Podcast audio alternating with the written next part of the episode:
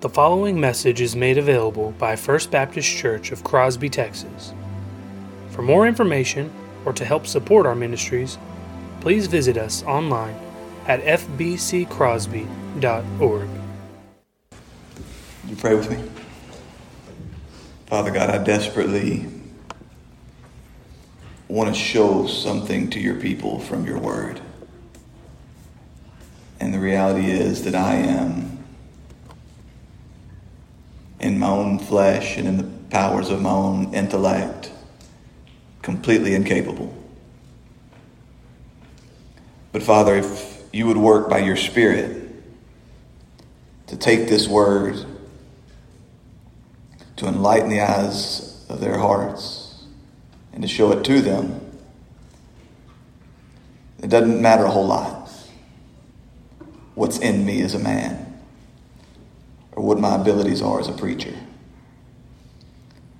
And so, Father, I'm asking you to do the thing that is impossible with man, to reveal yourself as you are in your word, and to allow us all together as a family to embrace it and to rejoice. Father, I have great confidence that you will do this because it is to your glory. And in the name of your Son that we ask it. Amen. So, this morning's sermon is going to be a bit upside down. I think that the text, we of course are continuing through Paul's letter to the Ephesians, the first chapter, and we're going to focus in on two very specific petitions that Paul makes on behalf of the people there in verse 18. And I wrestled a lot this week with how to present this text to you in a way that showed you what I believe is there. And as I wrestled and I wrestled and I, and I wrestled, and God took me all over Scripture to this one resounding theme that really runs from beginning to end, I realized that I think our best hope of seeing what God is saying to us through St. Paul here in these words is to just allow the evidence to mount, to, to work through some passages of Scripture together and allow God to overwhelm us with this truth. And then we'll come together to the text, and it's going to be, I believe, so plain and so clear and so obvious and encouraging to you that the thing just preaches itself. And so, first, I do want to read the text together. We will, we will read it together. But I just, I reckon the reason I'm telling you this is so you don't get alarmed when you realize that 40 minutes in, I'm still in my introduction. This is, this is by intent, okay? So go ahead and stand to your feet, please. I remind you that this is the inerrant, infallible, sufficient, authoritative Word of God. Ephesians chapter 1, beginning in verse 15. For this reason, because I have heard of your faith in the Lord Jesus and your love towards all the saints, I do not cease to give thanks for you, remembering you in my prayers, that the God of our Lord Jesus Christ, the Father of glory, may give you a spirit of wisdom and of revelation in the knowledge of him, having the eyes of your heart enlightened, that you may know what is the hope to which he has called you, what are the riches of his glorious inheritance in the saints, and what is the immeasurable greatness of his power towards us who believe according to the working of his great might that he worked in Christ when he raised him from the dead and seated him at his right hand in the heavenly places, far above all rule and authority and power and dominion, and above every name that is named, not only in this age, but also in the one to come. And he put all things under his feet and gave him his head over all things to the church, which is his body, the fullness of him who fills all in all. All God's people said, Amen. You may be seated. Father God, would you make this book live to me? In it, would you show me yourself? Would you show me myself? Would you make this book live to me? It's in Jesus' name we pray. Amen. So everyone has particular patterns of speech. You have these, these statements that you throw out almost without thinking about them at times, and the people around you, they, they pick up on them. For me, one of those in preaching is, Are you tracking? I'll say that often, and, and it's funny after the services when I'll hear from parents that their kids very often under their breath say, Well, no, no idea what you're talking about, man. But when it comes to thinking of the things of God, often you'll hear me talk about ditches.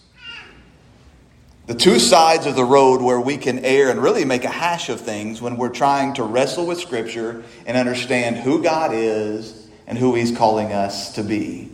You think about it with regards to the way we approach corporate worship. How often do I tell you that we've got to be careful that we don't become so enamored with theology, that we don't become so intellectual and high minded that we forget our heart along the way. That we know a whole lot about God, but we don't know God. That's one ditch. But then there's a ditch on the other side of the road, you see, and that's the ditch which leaves our mind at the door and just gets wrapped up in emotions and experiences. Now, very often what happens is we find that our car pulls in, in one direction. It, that's, that's a, um, it's a helpful thing in golf, for instance, to know where your miss is. Right? If you're a golfer and you know that I always miss to the right, it's, it's helpful to know that you can play some good golf knowing I'll always miss to the right. The problem, though, becomes when you overcorrect. Now, all of a sudden, you, you, you don't want to miss right any longer. You don't want to miss to the intellectual side of things. And so you overcorrect to the other side, and now all of a sudden you're all heart and no mind. Very much this is the picture of the Christian life. It's trying to keep the thing between the lines. The only way that we have any hope of doing this is through a constant transformation, a constant reformation of our mind and our thoughts and our heart. And of course, the only place we have any hope of doing this is in the Word. That we're, we're constantly coming to God's Word, realizing that there are going to be times when we're going to see statements here that seem to be completely at odds. And so it's our job to come to these two trains of thoughts or these two twin truths that God has revealed to us and just submit to them, doing everything we can not to fall into one ditch or the other. This morning, we're going to talk about the motivation behind the Christian life. What's meant to be our motivation?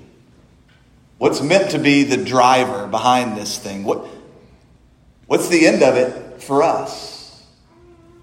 Now, the reality is that I see two fairly common ditches, and, and one of them is very easy to spot. One of them is often called something like the prosperity gospel, or, or name it, or claim it, or health and wealth, something like this. It's, it's the gospel that says it's a motivation for this Christian life, although they'll very rarely come out and say it in these terms, but it's a motivation for this Christian life, for following Christ, is what's in it for me here and now.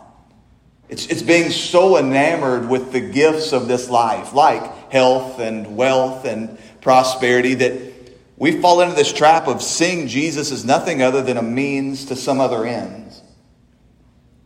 And, and what oftentimes plays out as we look around us, we calling ourselves Christians and followers of Christ, we look around at our pagan, non believing neighbors and we realize we're shooting at the exact same target they are. It's just that we've determined that Jesus is the best way for us to get there. You determine that hard work or accumulating vast amounts of wealth or giving yourself over to as much schooling as you can get or aligning yourself politically and socially with other influential people, you've determined as the pagan that that's your best path to these riches. I want those same riches, but I see in Scripture the promise that I can get there if I will just claim the name of Jesus. Now, sometimes this is incredibly easy to spot because you'll sit in churches or you will sit in groups that call themselves Christian, and that's all they talk about. Just to talk about how we can essentially use Christ for earthly gifts. But it can sneak in at times if we're not careful. We find ourselves relying on the provisions of God rather than truly loving Him. So I ask you, lest you think, well, that's not us. We're not the name it and claim it. We're not the prosperity gospel kind of church. I, I do ask you. If you were to sit down and list the goals that you have in this life, the aim of your life, would it be all that different than your neighbor? But perhaps more telling than this, I would ask you if I were to ask your neighbor, or your children, or your accountant, or the people that know something about your calendar. If I were to ask them if there was something fundamentally different about you and the aim, the motivator, the driver behind your life, would those people say that they notice anything particularly different, radical, maybe even unnerving to them about the target that you shoot at? So that's, that's ditch one. The other ditch I find to be a whole lot more sneaky, and frankly, it's one that I think folks that are like us, uh, theologically minded folks, folks that are always digging in the scripture and trying to do hard things and seeing God and walking in light of what we see. There's, there's another ditch on the other side of the road that's much, much sneakier. And I believe that the reason that it's sneakier and, and more tempting for people like us is because it sounds very high minded and, and godly. It's it's a mind that might say, again, without saying it in so many words, but it's a mind and a heart that might say something like this Oh, I give no thought. When it, when it comes to following Christ, when it comes to the motivations of this life, I give no thought to what's in it for me.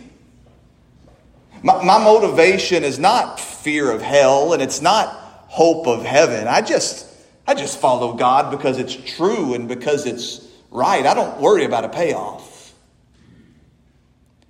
as I was thinking about an earthly picture of what does this look like, where have we, where have we seen a parallel to this or a, um, what, what's a good analogy to this? I think the analogy to this is, is almost perfect. It's when your grandmother gives you a Christmas card and you know that your grandmother always gives you a couple hundred bucks. But you've got to pretend like you're interested in the card. And so what do you do? You open the card and the money just kind of falls out like, and you act like you don't even see the money and, and, and you read this card that you could care less about. That that's the way many of us live our Christian life. Oh, I, I don't know if there's anything in it for us. I don't think about heaven. I don't think about hell. I don't think about rewards. I don't think about pleasures. I don't think about joy. I don't think about satisfaction. I don't think about those such things. You know, I'm a real Christian. I follow Christ out of duty. I'm not going to enjoy it. I'm not going to do it because there's pleasure in it. Now, again, maybe I'm stating this in the extreme, but beloved, I've fallen in this ditch. I would imagine by your silence that, so I have some of you, because it, it sounds so right, doesn't it? That, that sounds like the kind of thing that we're supposed to do because we know that our ultimate aim isn't anything in us, it's always about God. The ultimate aim is the glory of God. It's why everything that is exists. And so, of course, we're not to settle for anything other than God. And the minute that we allow ourselves to take our mind and our eyes off of God and put it on anything else, even the best gifts that do come from Him, even the best gifts that He does promise for us, we can be sure that we've missed the mark or that we're not thinking rightly about God as our ultimate gift and not just the giver of those gifts. And it sounds very altruistic. Sounds like the kind of thing that Jesus would teach, doesn't it? Because isn't the whole of Scripture calling us to self denial? To counting others as more significant than ourselves, to not demanding that we get our own, own ways, to not following after the desires of the flesh, not even trusting our own heart to tell us what to want. You, you realize this. Your heart's a liar.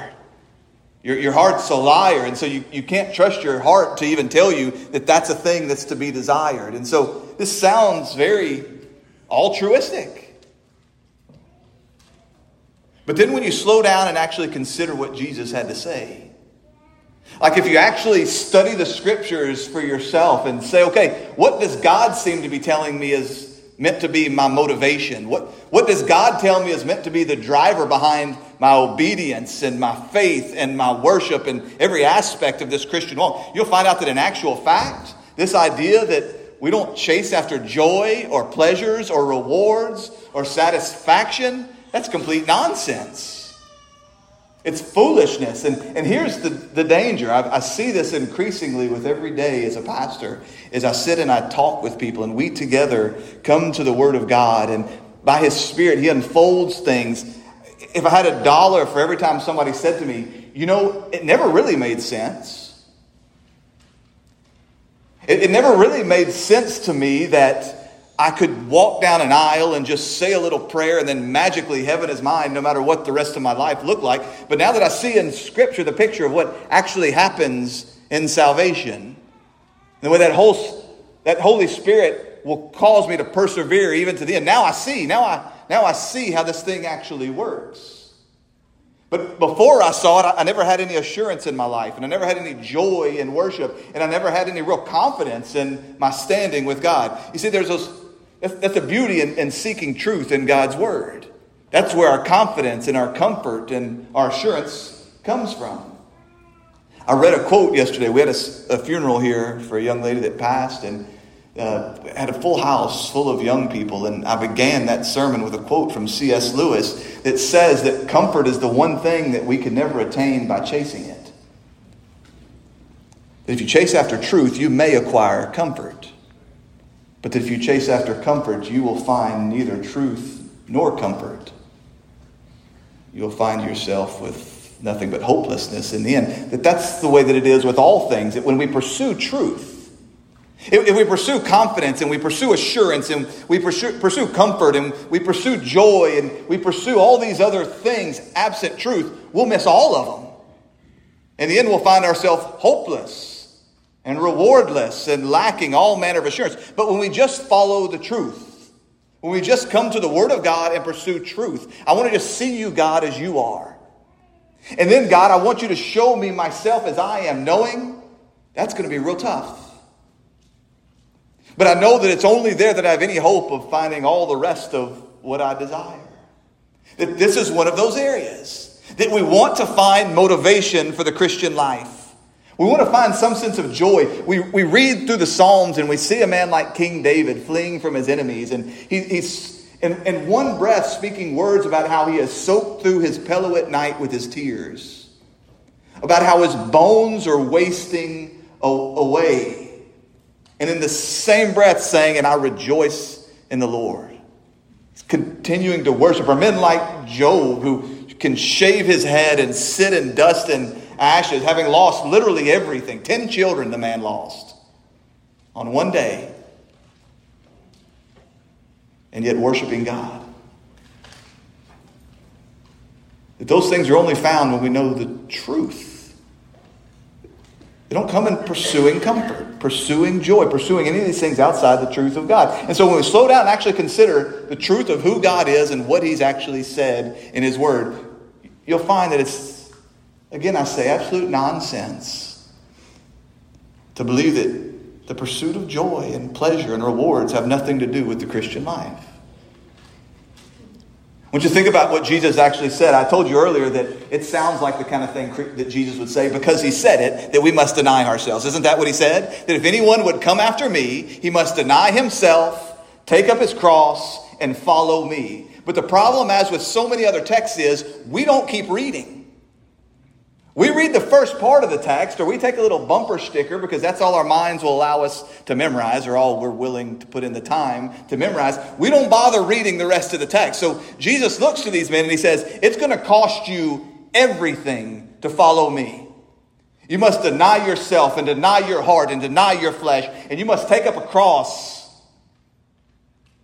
You must take up this, this, this symbol of death and of judgment and of torture, and you must Come and you must follow after me. But right after that, he says, For whoever would save his life will lose it, but whoever loses his life for my sake and the gospel will save it. What's the motivation here? Is the motivation just a bunch of sad sackery? I've invented that word just now. Walking around like a sad sack with your head down, just, I'm doing my duty. I'm marching to Golgotha with Jesus, and it's nothing but death, and it's nothing but sorrow, and it's nothing but self denial. He says, no, it's the pursuit of gaining life. It's the pursuit of something. Jesus, speaking to the rich young ruler, Jesus looked at him and he loved him, and he said to him, You lack one thing. Go and sell all that you have and give it to the poor. And so the man was sad because I think that's all he heard of what Jesus said. Jesus looked at the man, and this man who had great wealth, and you remember the humility that this man had as he came and he approached Jesus and he knelt down at his feet and he says, I want, I want to follow you. And Jesus says, There's one thing you lack. You must sell everything that you have and give it to the poor. The man was very rich, and so he went away sad. I think it's because he didn't actually believe the next line that Jesus said. And I wonder if you even remember what he said next. Did he just say, give everything away and follow me in poverty, and that's all that ever awaits you? He says, You lack one thing. Go and sell all that you have and give it to the poor, and you will have treasure in heaven.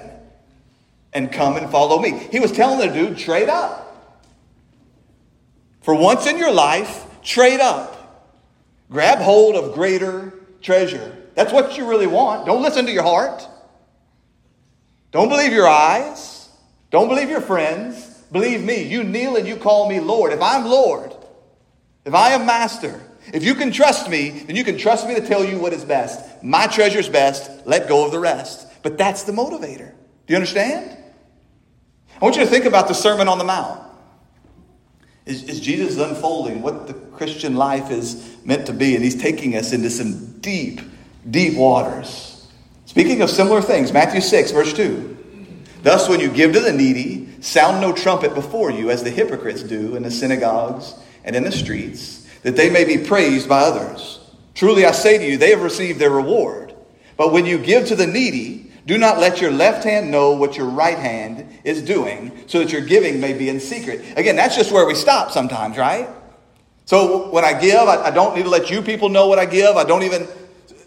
So private am I in my giving that my left hand doesn't even need to know what my right hand is doing? And so you would expect Jesus to say, and honoring God, that's, that's reward enough.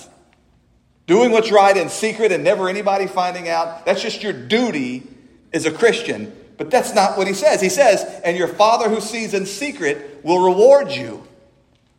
What's meant to be the motivation here? The reward of the Father. Do you understand? That's a far cry from duty, isn't it? That's a far cry from give, give, give, give, give, and have no expectation of anything in return. Beloved, you realize that God will be a debtor to no man, right? There's never a man, no matter the depths of what he has given to God, there has never been a man that could stand before him and say, Boy, I have outpunted my coverage here. It is all minus in my ledger because I've given and I've given and I've given with no expectation of anything in return.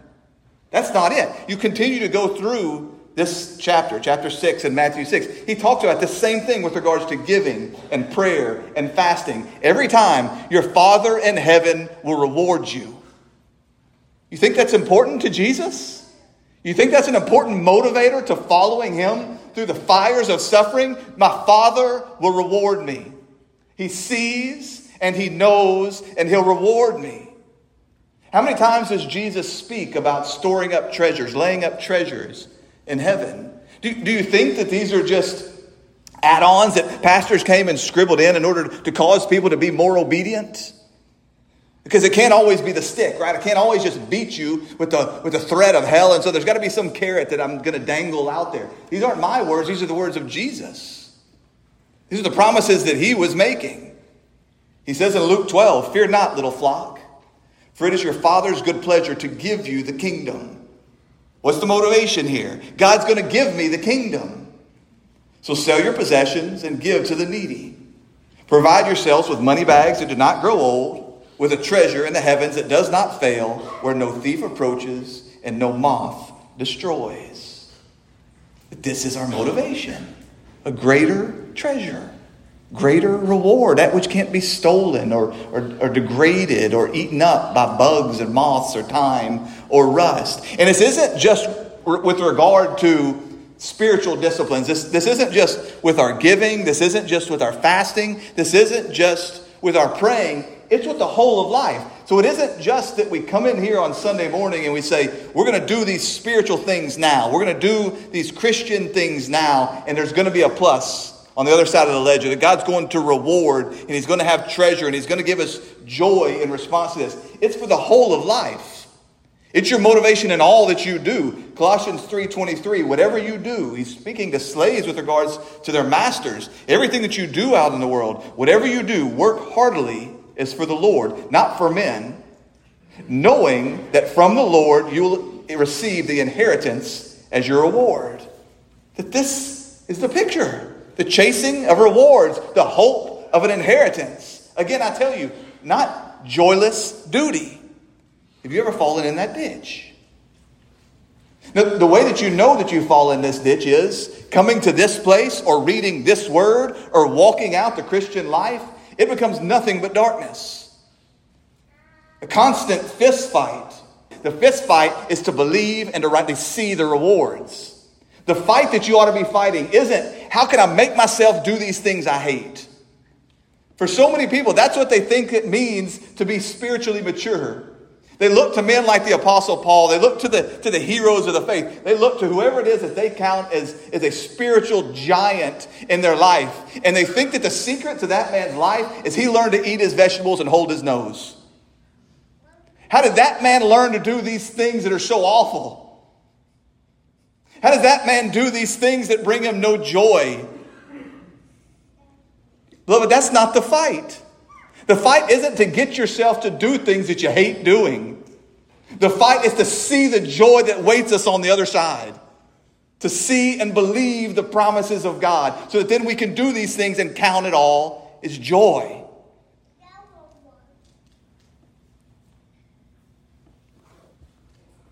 There's a man called Jonathan Edwards, the,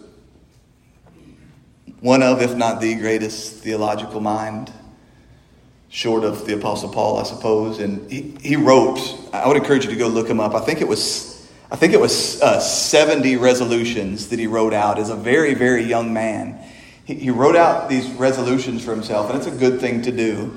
Um, he read them once a week, if I understand correctly. Once a week, he read these. I'm resolved to do these things. And they were a reminder of what is the aim, what is the motivator, what is the focus of my life. And then he he prayed by the power of God that he would give himself over to these. And one of Jonathan Edwards' resolutions, it's number 22 if you care, he says this that he resolves to endeavor to obtain for myself as much happiness in the other world as I possibly can, with all the power, might, vigor, vehemence, and violence I am capable of, or can bring myself to exert in any way that can be thought of. I'm going to read that again. He resolved to endeavor to obtain for himself as much happiness in the other world as he possibly can, with all the power and might and vigor and vehemence and violence that he is capable of or can bring himself to exert in any way that can be thought of. This man woke up and he chose violence. Not violence against others, violence against his flesh. In pursuit of what? Happiness. I'm going to be a man so radically devoted to my own happiness that I'm going to devote my life to it with as much vigor and exertion and violence as this little brain can think of. That's the true prosperity gospel. And he didn't come up with this on his own. Again, I tell you, he found it from the lips of Jesus. So I ask you, when was the last time you sat and motivated on happiness in Christ? When's the last time you went to God in prayer and you said, God, just cause me to find my joy in you? Show me the treasure that you have promised and cause me to believe it, to value it more than the things of this world? Or do you find yourself living with nothing other than a dreaded sense of duty?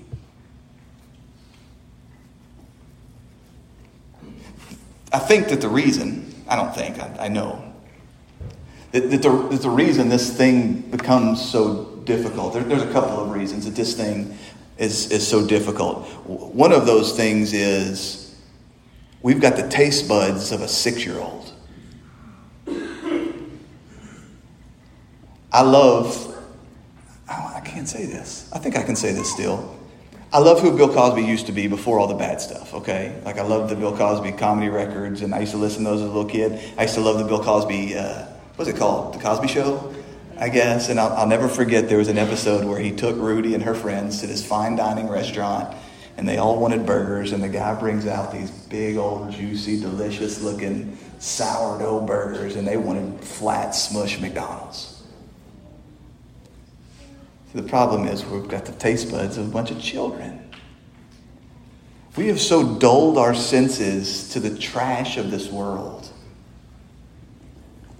that we can't even we can't even salivate at the promise of real treasure. We can't even get excited at the promise of prime rib and fine wine and whatever comes with a, with a good meal. In the words of C.S. Lewis, we're far too easily pleased. We're so di- distracted by the, by the stuff that's, that's here. What,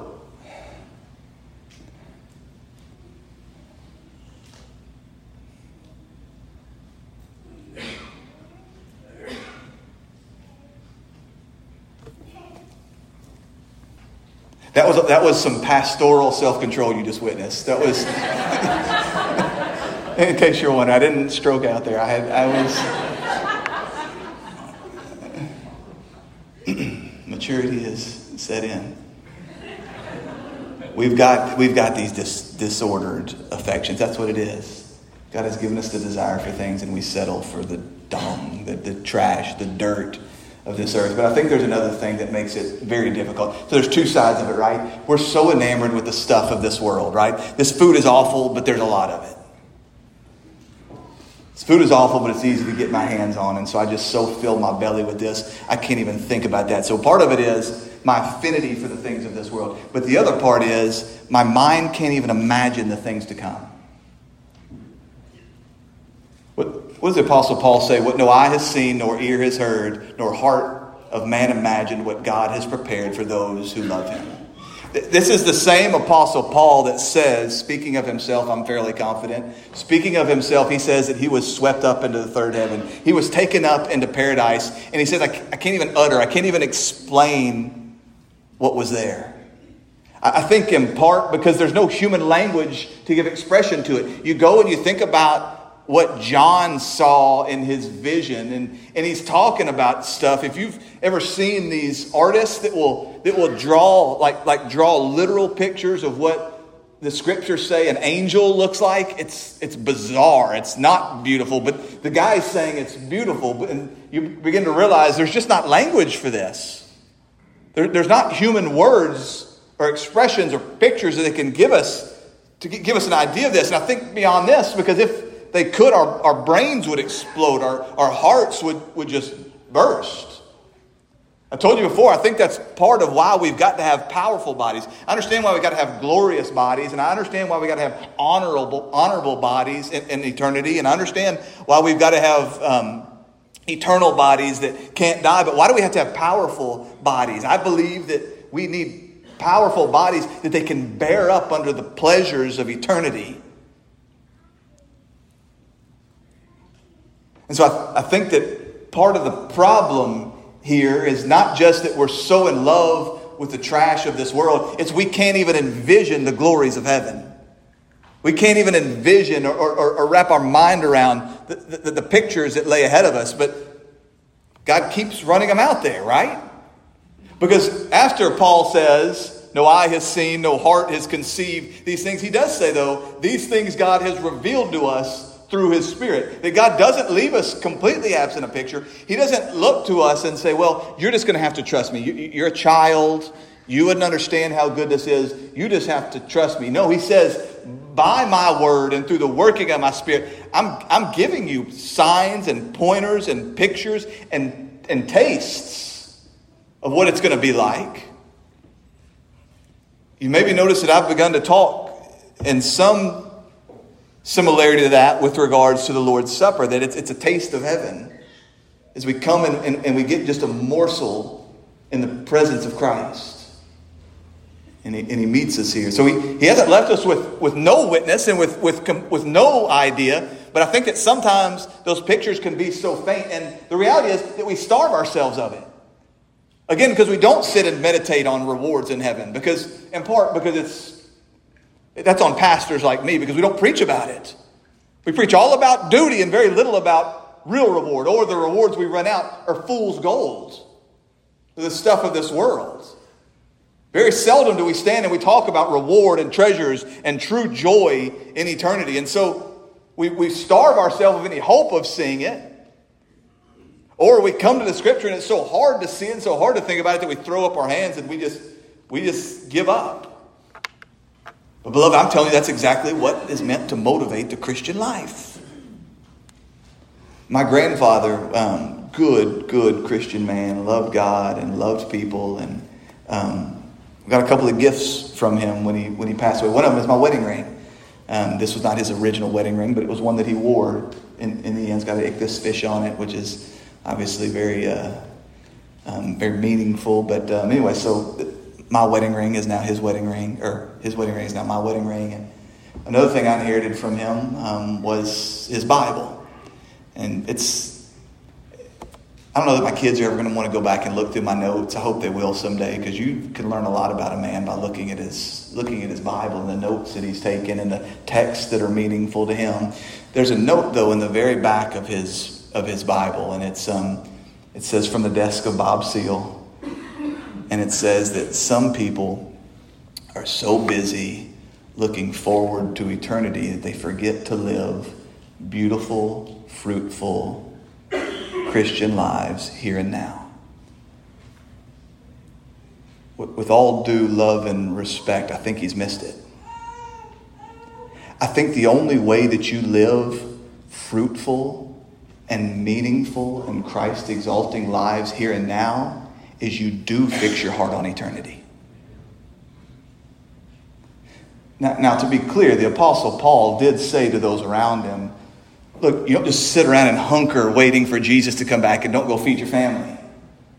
That, that, that's, not what, that's not what living for eternity is meant to look like. But I'm telling you that the more vivid your picture of eternity, the, the more your hope in the joys of heaven, the more you cast your glances on eternal rewards, the more fruitful, the more helpful, the more generous, the more faithful you'll be in this life.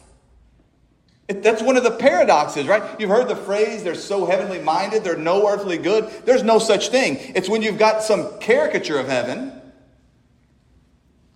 or when you try to make this world into heaven, that you become no earthly good. But the more consumed we are with earthly good, with doing things here and now, with no eye to the eternal, I'm telling you, it becomes fruitless. It becomes nothing but Christian duty. I want you to think about the hall of faith in Hebrews 11. That's your homework for the week.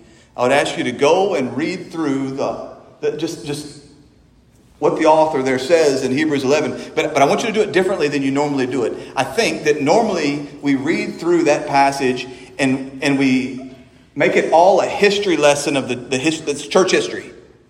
It's, it's, it's, it's saint history. It's, it's all these people. And I remember what Barak did, and I remember what, I remember what um, uh, Abraham did, and I remember what Moses did, and I remember what these, what, what, what, these people did. And then it just becomes a history lesson about all the ways that these men were so mighty in the faith. And instead, I'd like you to read Hebrews 11 looking for motivation. Because the whole purpose there is to tell us how to live. It's not just Oh, look at those Old Testament saints. They had it so bad because Christ hadn't come, but still they persevered. How much better do we have it now that Christ has come? And so you should persevere. He's saying their motivation is your motivation. The same thing that drove them has got to be the same thing that drives you. And, and it talks about faith being the assurance of things hoped for and the, the conviction of things not yet seen. And it says that these people, they, they walked by faith longing for a better country for a heavenly country. They, they walked by faith, trusting in yet unseen promises. And, and it says they died having not received them. Beloved, you realize that you too die having not received the fullness of your reward. We don't go just because Jesus has come, it's, it's all now. It's not. We too are a waiting and a longing and a looking and a desiring people. That's meant to be our motivation, just as it is theirs. That we too live as sojourners and strangers and exiles. This place isn't our home.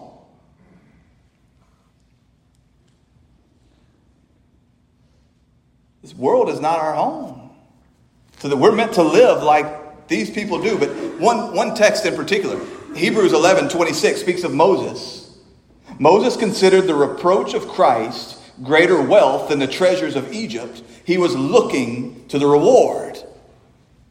I want you to think about all the ways that Moses benefited the whole of Israel. But it says he wasn't looking to the reward of the whole of Israel. It doesn't say he was looking to be a good and faithful servant. What was Moses' motivator? Reward. A greater treasure. He had all the treasure a man could want living in Pharaoh's home. But he says, I will walk in reproach with Christ, looking forward to Christ. I will walk and consider that worth more than all the treasures of this earth. My motivator is greater. And you, you begin to understand then perhaps what the Apostle Paul means. Here's another text to go, go read and wrestle with this week. Go read Romans 2 6, where it says that by well doing and seeking for glory and honor and immortality, that God gives those eternal life that we're to seek for glory, we're to seek for honor, we're to seek for immortality, that those are the ones who receive eternal life. That these things are in juxtaposition with selfishness.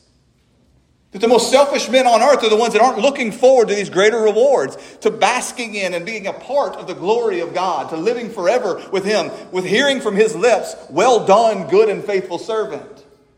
Those are going to be the most useful saints you could ever imagine. But that not only was this the motivator for the saints, not only was this the motivator for Abraham and Isaac and Joseph and, and Jacob and, and, and all the rest, this was Jesus' motivation. Because you get to the end of this, and he says, Well, then how do I do this thing? How do I do it? Because I've got so much sin that's clinging to me, and I've, I've got the weight of, of earthly stuff that's clinging to me. How on earth can I run this race with endurance? How, how can I run the race well? With all these people standing at the finish line waiting on me and cheering me on and ready to receive me, it says that you look to Jesus, the founder and perfecter of our faith, who for the joy that was set before him, for the joy that was set before him, endured the cross, despising the shame, and is seated at the hand, at the right hand, the throne of God. What was the motivator? What, what do you think the angel came to say to Jesus in the Garden of Gethsemane? We're not told. We, we don't know exactly. What do you think that, um, uh, oh gosh, who came to Jesus on the Mount of Transfiguration? Was it Moses and Elijah? Moses and Elijah, when, when, they, when they come down to Jesus on the Mount of Transfiguration, I think they're saying this the joy that's set before you, chase that, Jesus exaltation and honor and glory in a name above every other name, that that was the motivator. Ultimately, yes, to the glory of God. What did he say? I've come to bring glory to the Father, to do only that which the Father has given me to do, chasing joy. Are, are you seeing it? Okay, so, so as soon as we see this, right? So my truck's veering right. I'm talking about reward and I'm talking about joy, and I'm talking about pleasure, and crowns, and jewels, and, and all the rest. And you start veering right and veering right and veering right. If we're not careful, we completely separate those things from God. Because I start talking about the rewards, and, and maybe your heart's going, dude, you're talking about provision, you're talking about pleasures. I thought God was the end of it all. Doesn't the Westminster Shorter Catechism say that the chief end of man is to glorify God and enjoy Him forever? And now you're talking about all these rewards. So, how do these two things go together? And this is where I tell you, trying to keep it on the road is, is difficult, right? My, my oldest is, we drove to school. She, she drove, and I rode with her to school for the first time. And you know what it's like when you first start driving, if you look at something, you just go to it. Right? You're changing lanes, you look that way, and it's just you're just going the way that you that you look. And that's the way it is with our heart, right? So we start looking at these rewards. If we're not careful, we completely disassociate them with Christ, who is our reward. But I think I, I, I think that God has shown me how these things work together. I, I want you to think about the way that Paul speaks about Whether we, whether we eat or whether we drink or, or whatever we do, we do it all to the glory of God. I, I want you to think about Eric Liddell and, and Chariots of Fire. What did, he, what did he say about running? He says, When I run, I feel the pleasure of God. I want you to think about what I say at the graveside of every single funeral I do when I read about the promise of the resurrection. One of the things that I say to those people is we are meant to be spiritual, spiritual beings and physical bodies. God's not done with this body. I ask you today, what's the purpose in the resurrection? Why do we need bodies? Why do we need a new heaven and a new earth? Yes, God is our reward. Christ is our riches. What we want more than anything else is Him, is to be with Him. Well, beloved, to be absent from the body is to be home with the Lord. So why do we need a body? Why do we need a new heavens? Why do we need a new earth? Why do we need mountains to climb? Why do we need food to eat? Why do we need wine to drink? Why do we need people to do it with? If our ultimate reward is Christ, why do we need all that? Why is that the ultimate promise? Because in every single one of those things, God is giving greater expression and enhancing our enjoyment of Him. Do you understand? We're not pantheists. God isn't in everything. This, this platform isn't God, and you're not God. But He's expressing Himself to us. He's enhancing our joy in Him in, in ways that apparently otherwise wouldn't happen. Are you understanding? That the saints that are seated around the throne in heaven, we read this in Revelation and they say, How long, O Lord, before you will avenge us? And there's a clear picture there that they're longing for their bodies. They want to be clothed. They don't want to be naked. And it isn't just, I don't want to be naked because I don't like not having a body. It's, I, I long for this physical body in a new place because I want my pleasure and my joy in you enhanced. It's not that we're enjoying these things absent Christ, we're enjoying Christ in these things.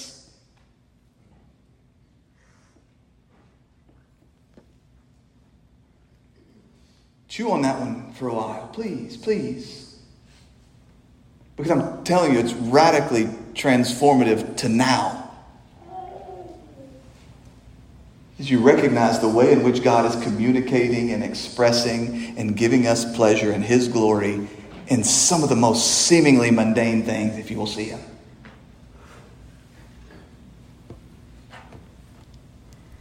And so the goal then becomes about, as Paul says in 2 Corinthians 4.18 that we would look to the things, not to the things that are seen, but to the things that are unseen. So that the world around us is just, they, they're confused by us.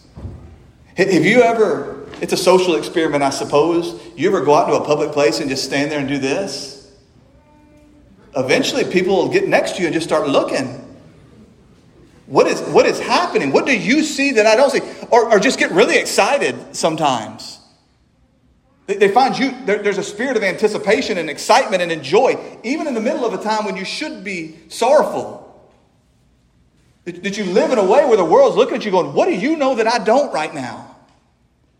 What have you seen that I haven't seen right now? What are you looking at that I haven't looked at? With unseen things. It's, it's, it's promises that in many cases we're greeting from afar.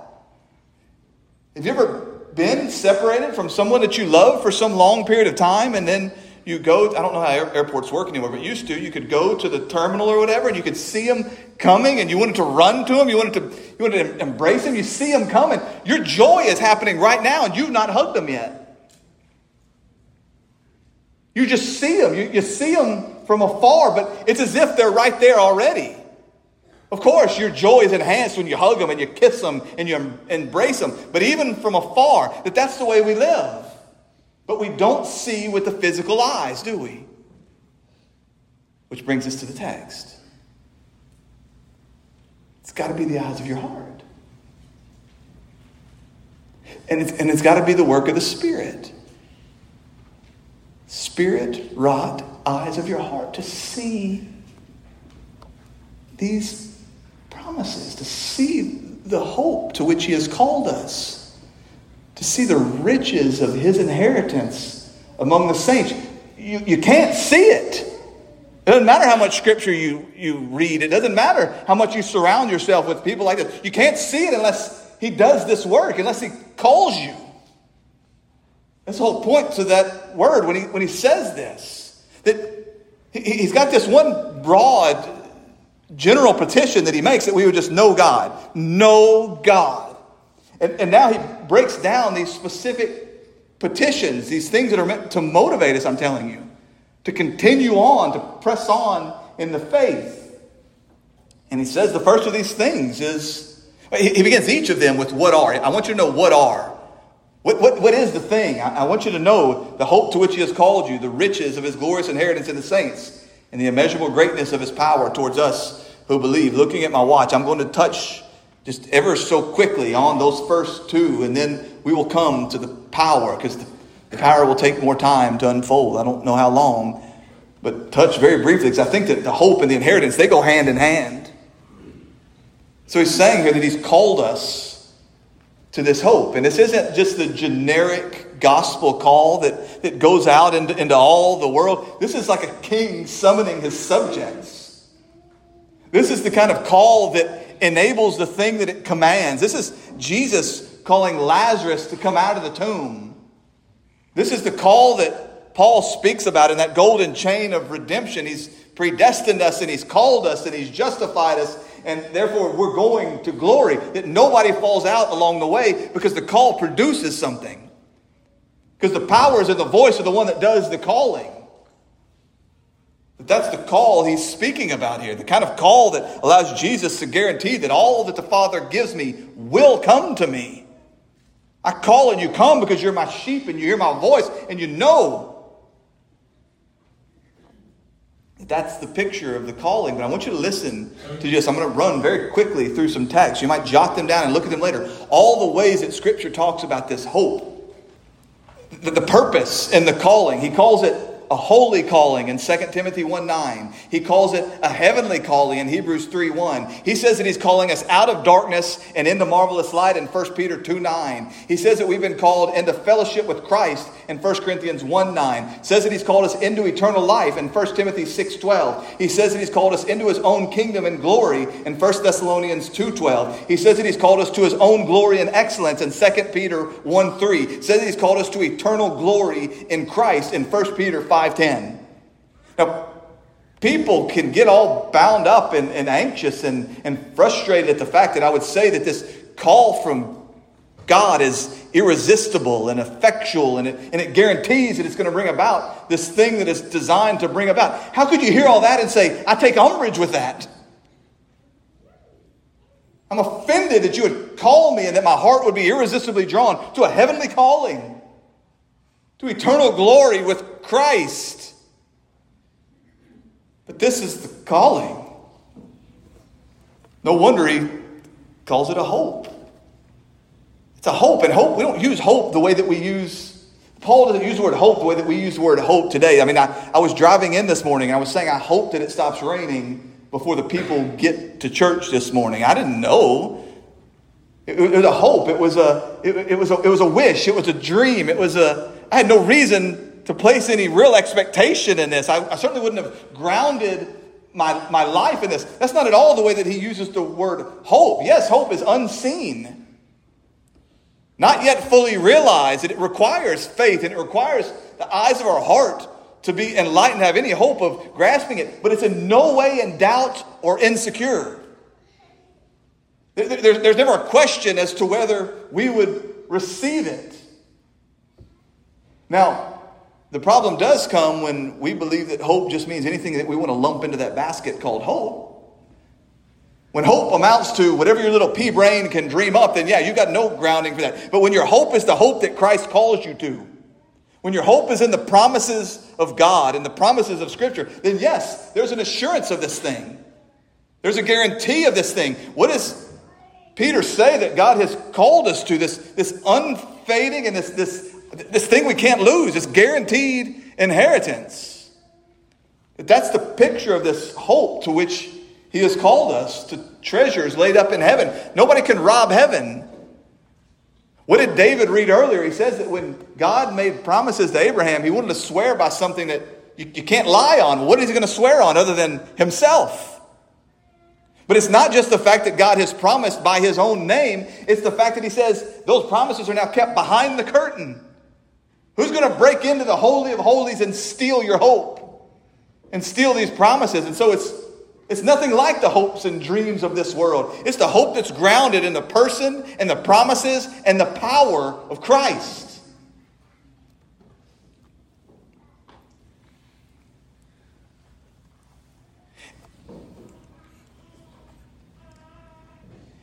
And the reason this matters so much is because the way that you run is going to be directly tied to your confidence in, in this reward.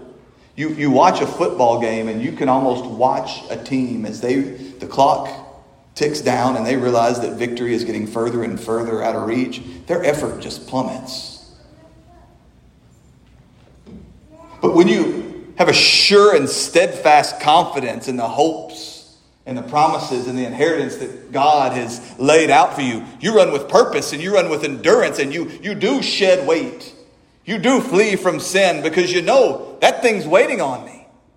That thing's been guaranteed by Christ. And just very briefly, he ties this together with the riches of his glorious inheritance in the saints. And we've already talked about inheritance back in verses 11 and verses 14 of this very same text. And there's room for all kinds of debate about who, who's the one getting something here. When it says his inheritance, it seems almost guaranteed that what he's talking about is we are his portion. He speaks like that all throughout the Old Testament that Jacob is God's portion. We, as his people, that we are his inheritance. But at the same time, Scripture talks about the fact that he is our portion, that he is our heritage, that he is our inheritance. And we see these twin truths running side by side with every single administration of the covenant of grace. Every time God would would strike a covenant with his people, he would look to them and say, The end of this thing is, I am your God and you are my people. So, either way that you look at this text, whether it's we get something in God or he gets something in us, either way, you're not thinking unbiblical thoughts. But, but when you just follow the flow of argument that Paul seems to be making here, and when you look at the parallel in the book of Colossians, it seems clear that he's talking about our inheritance, the thing that we receive as his saints. Colossians 1:12 says that he gives thanks to the Father who has qualified us to share in the inheritance of the saints in light. So that when it speaks about his glorious inheritance, he's speaking in the same way that he speaks about his power or his might. It's his inheritance that he's giving to us. We receive this as a heritage, as joint heirs with Christ because of what he has done, not at all because of anything that we have done. And so much meat on this bone. My last point, my last point, I promise. This, this hope that is guaranteed, this hope that is promised. This inheritance, this rich, lavish inheritance that is ours. I want you to notice that he talks about it as being in the saints. Beloved, God will not allow me to shake loose of this recurring theme, this drumbeat that runs all throughout Scripture, but, but especially in this book of Ephesians that God saves men individually, but He doesn't save them unto themselves. He brings you into a body that, that He has promised His Son an inheritance, a bride, a church, a body, and it is made up of all the believers. That we receive these rewards. It, this, this isn't that, Miss Teresa, you get your present from God and you run over in the corner and you open it and you go, look what I got, a new bike. And then, David, you get yours and you run over there. Look, well, he got me a gold watch. He said, we're all together rejoicing in this.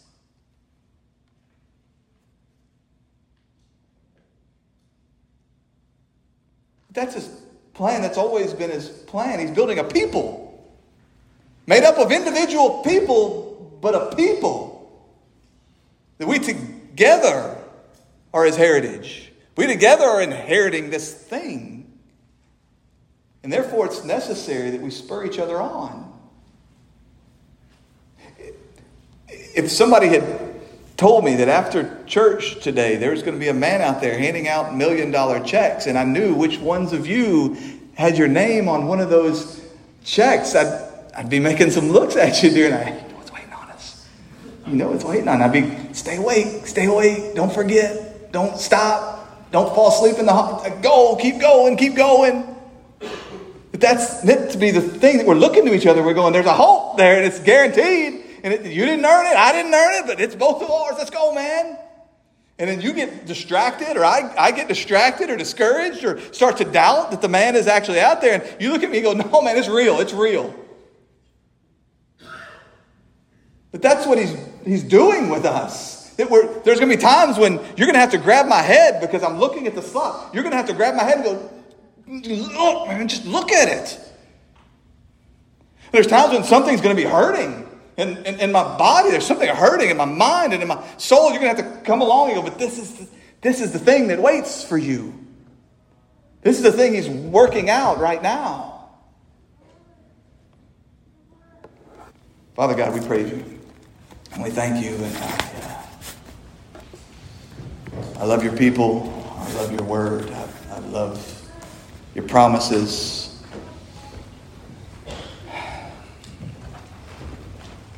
God, just help us to see it, please. Help us to see it and to believe it and to trust in it and to give our whole lives to chasing it. True joy, true satisfaction, true pleasures in you. Father, don't allow us to settle. God, we love you, we trust you, and we thank you. In Jesus' name we pray.